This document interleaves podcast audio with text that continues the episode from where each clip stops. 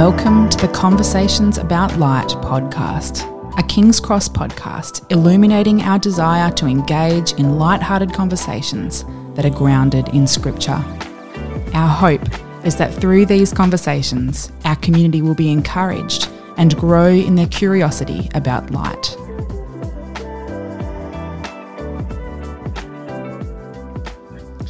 Welcome back to another episode of Conversations About Light. It is a fantastic day, and it's fantastic to be able to be having this conversation today.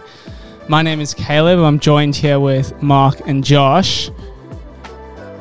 What's up? Hello. G'day. Good day. Love it. How are we going? Yeah, I'm doing very well, thanks. Yeah? Very well, very well. That's looking good. forward to your random question as usual. I'm glad you're looking forward to it. What about you, Mark? Yeah, that's my favorite part of the podcast. All right, so here it is. You ready? You strapped in. What is your favorite item that you've bought this year? oh, I think I know what yours is, Mark. Yeah. So we'll start with Josh, okay. unless you're too excited. well, I'm alre- I'm already distracted by the beauty of this thing. frothing, but he's frothing. You can maybe talk about it because I'll just go on and on. I, I can't talk about it in the same light that you can. So go. What is Tell it? us, tell us. The listeners are biting their nails. Um, I bought a cast iron pot um, that's made in Norway, wow. and it has it, it's just this. It's aesthetically perfect. I, I, I, I go into the kitchen and every now and then I just rub it because it's just it's that beautiful. And on top of the lid, they've got a perfectly uh, sized ring of wood that sits in the handle. So when you cook, you take this ring of wood off, and then it becomes, you know, when the pot gets hot, you put it on top of this wood. So it's like this. It's just this well thought of, perfectly made, beautiful looking. Will last for the next twenty. It's guaranteed for the next twenty-five years. wow. And it sounds like you bought this for yourself. no, don't go there. That wasn't the question. that will get me in trouble.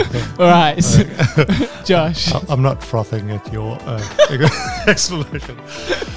You don't want to get a pot? Oh, no, no, thanks. I, I don't want to get. I would say the thing, I didn't buy it for myself, it was bought for me, but the thing I've enjoyed the most this year is a turntable. So for Ah, those like a those- record player? a record player, Yeah, yeah, wow. record player. So for many people may not remember or know what that is. Is it a record player or are you DJing? Yeah. No, what are you D- turning on the table? No, table? I'm not DJing. okay. Was it one of the lazy Susans? No. You're turning it? No, it's a, a record player, actual record player, and so it's been great to hear the crackle of the records, if you know what that is, and just like, put some old albums. I had about five albums, LPs, in my cupboard for the last 20 years, which I picked up somewhere long ago, and I haven't had a record player like in ages. So I busted those out. One's even got flute music. So if you want to hear flute, flute music, There you have that it. Best album? Yeah. best of flute album, you uh, know? No, no. Which is your? you have a copy? If you want to find out more details, just go bother Mark or Josh and ask them about their, their pots and record If you, players. if you want to do some cooking, go see Mark. If you'd like to listen to music, come and chat to me. Right, let's jump into today's text. Today's reading comes from 1 Thessalonians chapter 2 verses 17 through 20 and chapter 3 verses 1 through 5, the English Standard Version.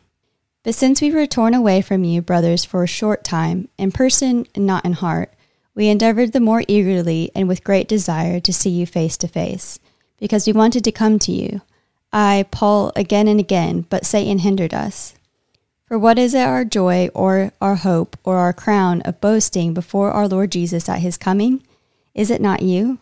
For you are our joy and our glory. Therefore, when we could bear it no longer, we were willing to be left behind at Athens alone. And we sent Timothy, our brother and God's co worker in the gospel of Christ, to establish and exhort you in your faith, that no one be moved by these afflictions. For you yourselves know that we are destined for this. For when we were with you, we kept telling you beforehand that we were to suffer affliction, just as it has come to pass, and just as you know. For this reason, when I could bear it no longer, I sent to learn about your faith, for fear that somehow the tempter had tempted you, and our labor would be in vain.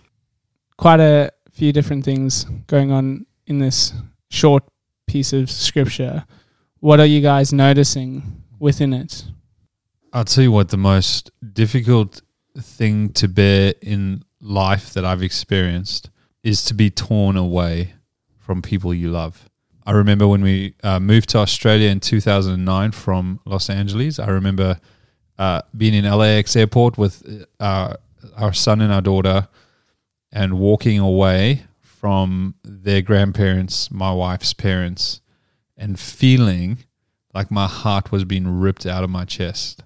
Mm. And just, I don't know who was crying more, you know, and, and, um, and then you go visit each other and, and every time you have to leave, you, you, there's a tearing because these, this is family. This is who you love. And, my kids are getting older now. Now I realize I'm, I'm going to be in the, the torn, torn apart sandwich. I've got to say goodbye to my parents because they live in another country.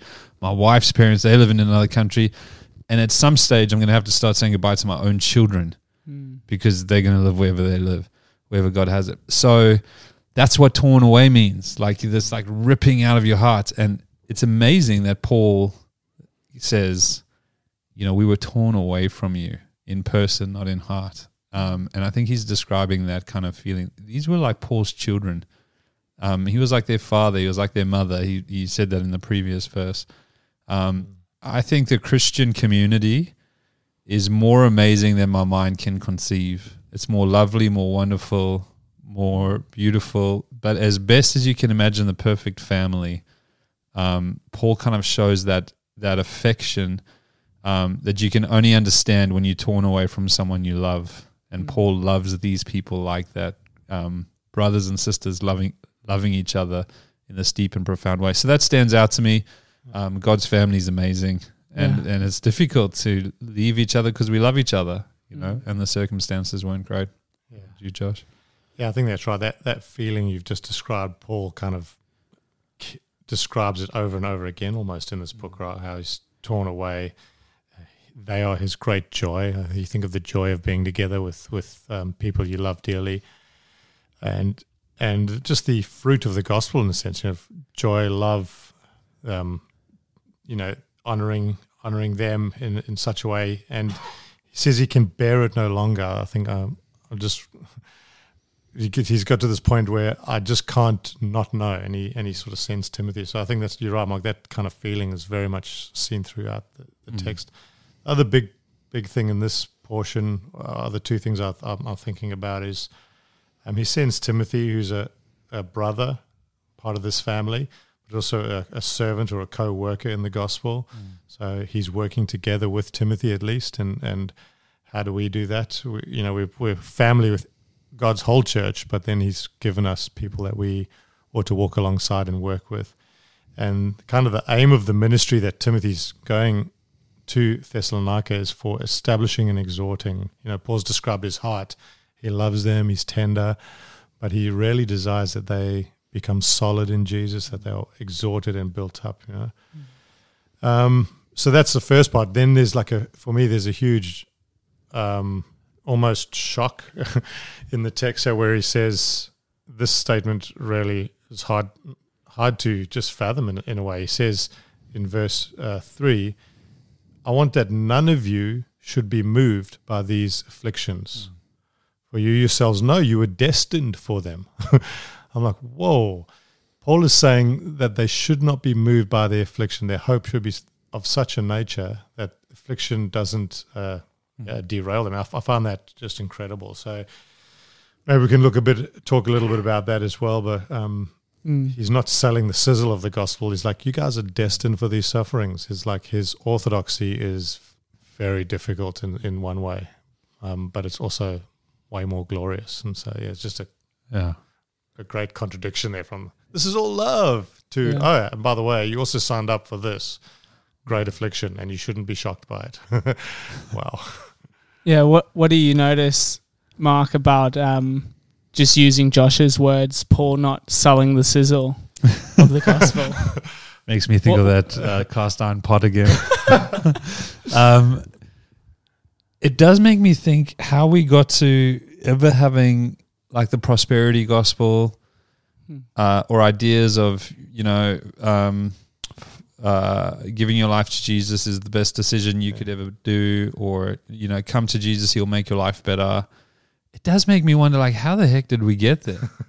how did anyone who reads their Bible get this idea that Jesus is going to um, come and make our lives comfortable and sweet and uh, healthy, wealthy, and well, and answer all of our prayers for the stuff that we want, and just really um, help us self actualize. I, I just don't see it, you know. And, and so I've got this kind of, as Josh kind of says, it's like, man, if we just open our Bibles and read it, Oh. um, it is wonderfully comforting. To to the gospel is the gospel is more comforting than anything in this whole world. You know, Jesus is the hope of um, eternity. But at the same time, you know, Paul, Paul, you know, these afflictions that you are destined for, um, it's right there. You know, Yeah. Do you want to add something to that, Josh? Uh, Yeah, I think he's as much as he's loving them, he's also concerned for them in that in that regard. You know, and that's why he does say, "I, I told you about this, and I'm, I'm reminding you again." I think uh, there's a, a heart. I don't know. Going back to Mark's picture of the family, you don't want anyone who's close to you to to endure something difficult. You'd never want that for yourself or for others, and yet Paul's not afraid to to say, you know, we share we share in this this um, suffering. Earlier, he said that, and he and he repeats himself a few times. And I, I'm wondering, like, why Paul's aware of it, but he's also aware that that God's in control and doing something. Right? I think affliction always exposes everything that's in our hearts, and maybe that's kind of why he's been worried. Like, what's the state of their hearts? Mm. I know I was persecuted there. These guys are going to continue to be persecuted. Yeah. What's happened to their hearts? How how they're they doing? And I think that's kind of I, I see it as one of his concerns is, is based to. Well, I know they're struggling. Mm. What's what's happened to their hearts? you know? Mm. And I guess it's a, a diagnostic question for us. What happens to our hearts? Am I moved by affliction? You know, just reading that verse is so challenging. Like, do not be moved by this affliction. I'm like, how? What? How? Wait, back up, Paul. Explain yourself. it just seems. Um, yeah, but he can't. He he's not joking. This is a real gospel. This is real. Real. That's that's real. Like the hope of Jesus, the joy and and kind of um, peace that comes across must be so real to him, and that's what he wants for them. He's like, um, I know I'm not. I cannot be moved by afflictions because of the hope I have in Jesus, and I'm hoping that your heart has found that same closeness to Jesus, that same um, presence of Jesus, that same joy, that same hope, despite um, your afflictions. Yeah. It's very easy to notice Paul's deep care for the Thessalonians in just his words that he uses, torn away, is that he eagerly has a great desire to see them face to face, that they're like his glory and joy, um, that he sent Timothy to establish and exhort them. So it's like it's very like he's making that very clear to them, and there's like a deep, deep care. So why doesn't Paul himself? Why isn't he able to go to the Th- Thessalonians? I don't know. What's the answer? Well, I, I don't know if I know the answer, but he does. The reason he gives in, in the text previously is Satan hinders. Says, I, Paul, uh, if you go back into chapter 2, he says, I, Paul, wanted to come again and again, but Satan hindered or stopped us, prevented us. Then later he prays in, in uh, after this verse, he says, I, I earnestly pray that God will open a way for me to come to you. So it doesn't specifically say why. He's in Corinth, most likely and there's a lot of issues there. So maybe that's something to do with it. He's trying to rescue the Corinthians. He's, he has a great love for them as well. But it just seems he's in a spot where he can't be there. And I mean, I guess going back to Mark's opening story, like sometimes we just God's got us somewhere else, you know. Um, and that's that's um, somehow in God's sovereignty, He does that. I'm thinking of the text in Acts where it says God knows exactly where we should live and where we should be. Wow. Sometimes we just go, well, God, I wish I was with some. I wish I was somewhere else, but you've got me here. yeah, Um, and, until you know, so it's probably a combo of um, combo of things I'd imagine, but I don't, I don't have a clearer answer than that. I am going to use his excuse though. Oh, next yes. time I can't. Yes. Next time I can't accept an invitation. I'm just going to say sorry. I'd love to come, but Satan. Satan or we can start using it at King's Cross when people don't show up on Sundays. We can text them afterwards to go. I'm sorry to see that Satan has hindered you from joining today. Uh, my my thought in hearing this conversation and noticing what you guys have highlighted is how how do we participate in this deep care? How how do we cultivate a culture of deep care for our community, like Paul has here for his community? Great question. Um, one of the things he says is, "I've longed to see you face to face." I think there's something there. You know, I think writing this letter was Plan B. His desire was face to face. So, and when you're face to face, you can see and engage with people in a different way than you do in a text message. That's part of it. I think just love is love in a sense also wants the best for the other person. You can see that coming through here on Paul. He's like, I want I want you to be secure. I want you to be established. I want I wanted to see you face to face. So Paul has so many desires which are not folk are not inward towards himself. He just desires outwardly for them that they know Christ, and he's concerned about them. And and then he at the end how he lands that that text is how um, I was worried that we had labored in vain. Mm. Like, what does it mean to be unfruitful? But Timothy's report gives them this great hope. Like, no, they are full of love. They're full of faith. They're full of hope. Mm. There's gospel fruit there. So his his his kind of metric is like, what is the gospel? What gospel fruit is there in their lives? And so I think, in in order, like loving people, engaging with people, comes through those those those ways. We we kind of engage with face to face, heart heart love, but also in a desire to see them walking with Jesus. I think um, I think of my mum-in-law uh, who spends a lot of time and attention trying. You know, when she visits us, trying to work out what will bless me. What what if she's going to make a meal? Like, what would Mark like to eat? What where does Mark like to get coffee? What does Mark like? And she just is like she's so she works so hard at trying to provide for me what I would would would be a blessing to my life. And I think we see Paul working hard to provide to the Thessalonians Yeah. what would be a blessing from the Lord to them and to their faith.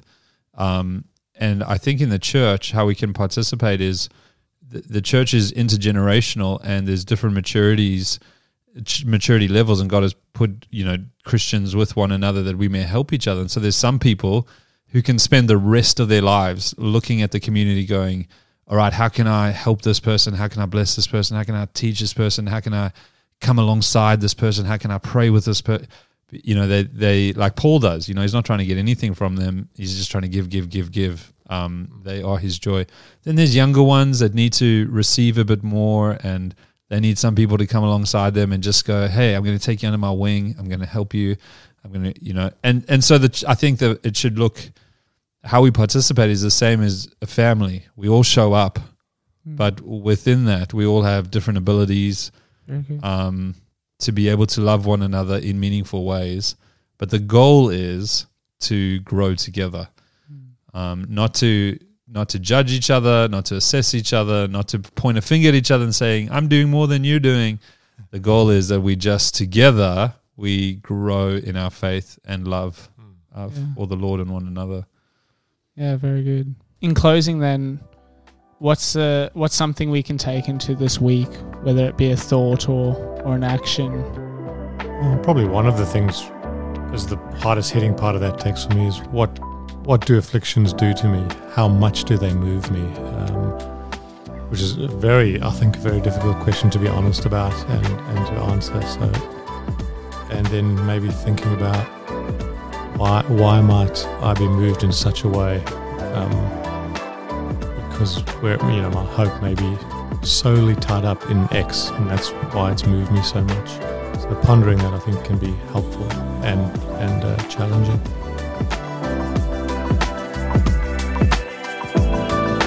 Thanks for joining us today. To learn more, head over to perthchurch.com.au, where you can find sermon resources that dive deeper into these conversations. If you found this conversation helpful, we would love you to leave a review and share it with your family.